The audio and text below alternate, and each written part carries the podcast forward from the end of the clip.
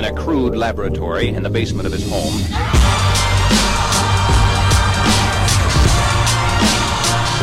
And welcome to the CEO Rated podcast. It's your host, John Mayetta. If you like the podcast, leave us a five star review at Apple Podcasts. Find us on Google Play, Stitcher, TuneIn, iHeartRadio, and other podcast platforms. How about this Doug Pederson, coach of the coach of the world champion Philadelphia Eagles? And I'm a Boston guy, Boston born and raised, lifelong Patriots fan. Was there for all the years of losing. But I got to tell you this: I like Pederson's aggressive approach to the game. And I caught an interview this evening and he just says all the right things. You know, we occasionally talk about leadership on this podcast. We have a team, says Doug Pederson, where the coaches and players aren't selfish.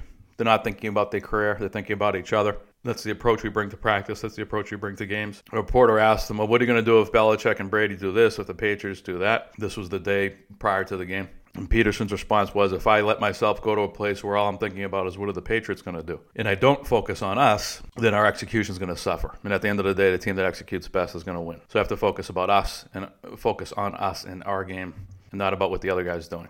Would make a wonderful CEO. I can't tell you how many CEOs I used to meet with when I was a banker, and they'd spend half of the meeting talking about the competition and how they're going to outflank the competition.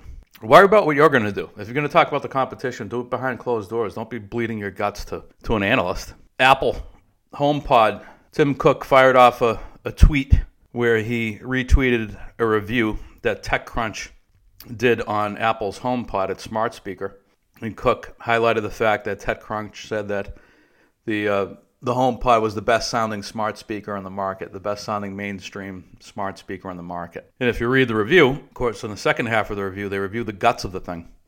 And while it may be the best sounding smart speaker, it lags the pack. It's it's it ranked last in terms of general information queries. Google ranked first, not a surprise. The fact that Google's core business is built around search obviously gives it an edge in that category. And we would expect Google to be number one and to stay there. And for Amazon to be number two and to slowly gain a little bit of share over time, uh, Amazon on, on Google, because Amazon has become the default search mechanism for uh, product searches.